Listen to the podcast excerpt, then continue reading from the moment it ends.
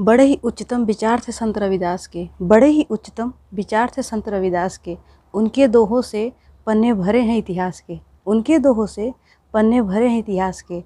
अगर हम सब की सोच भी हो जाए कुछ उनके जैसी, अगर हम लोगों की सोच भी हो जाए उनके जैसी तो माहौल बदल जाएँगे हमारे आसपास के। तो माहौल बदल जाएँगे हमारे आसपास के। और संत रविदास जी चमकते सितारे हैं आकाश के। और संत रविदास जी चमकते सितारे हैं आकाश के। इनके लिए सब बराबर थे, चाहे हो आम या हो खास। इनके लिए सब बराबर थे, चाहे हो आम या हो खास।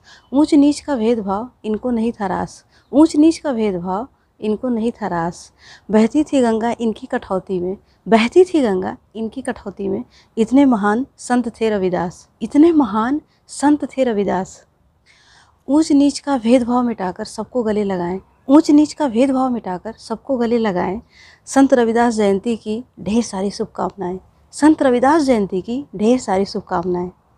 इनके दोहों में ज्ञान का भंडार है अपार। इनके दोहों में ज्ञान का भंडार है अपार।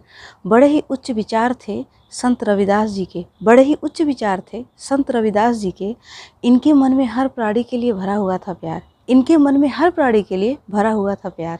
छुआछूत को इन्होंने सिरे से था नकारा। छुआछूत को इन्होंने सिरे से था नकारा।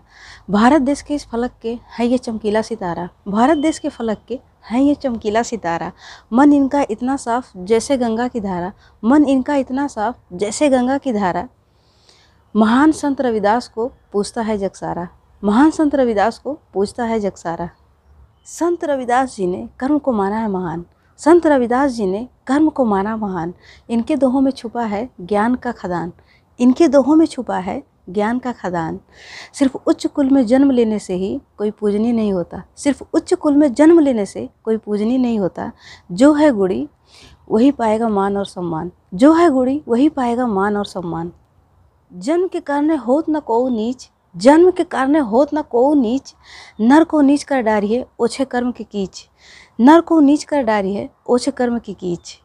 उच्च कुल में जन्म लेने से कोई गुड़ी नहीं हो जाता है, इंसान का कर्म ही उसे ऊंच नीच बनाता है। तो रविदास जयंती की आप सभी को ढेर सारी शुभकामनाएँ।